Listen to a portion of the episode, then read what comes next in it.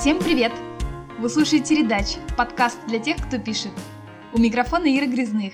Это 12 выпуск подкаста, и для тех, кто только сейчас присоединился, расскажу, как и где нас можно слушать. Редач подкаст есть на YouTube и в iTunes. Там же на него можно подписаться и поставить свою оценку. А если захотите, даже комментарий. Выходит Редач подкаст раз в неделю по четвергам. В каждом выпуске я рассказываю что-то интересное для копирайтеров. Например, как работать с клиентами, коллегами и зарабатывать больше. В этом выпуске расскажу, что делать, если правки в ваш текст хотят внести все, и правки эти не по делу. Представьте ситуацию, вы написали текст и отдали его на проверку заказчику.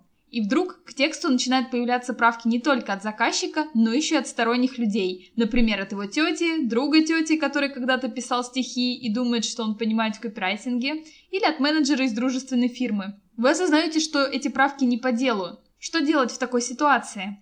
Самое главное, не вносите эти правки. Вместо этого лучше напишите заказчику, с которым вы договорились о приемке работы. Скажите ему, что правки вы увидели, но пока не можете внести их без его ведома. Дальше каждую правку нужно отработать. Напишите, что это замечание, которое, например, полностью меняет смысл того, о чем вы договаривались изначально, или наоборот, неважно и не меняет смысл.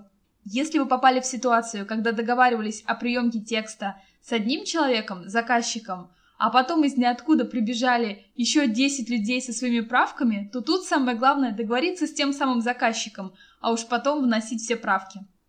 Если заказчик вам скажет, что правки, которые предложили его друзья или коллеги по делу, смело правьте, хозяин барин. Но чаще все-таки бывает, что заказчик правок не видел, и нужно ему сначала об этом рассказать. Иногда так бывает, что заказчик сам поймет, что правки тут не к месту, и скажет «да ну их».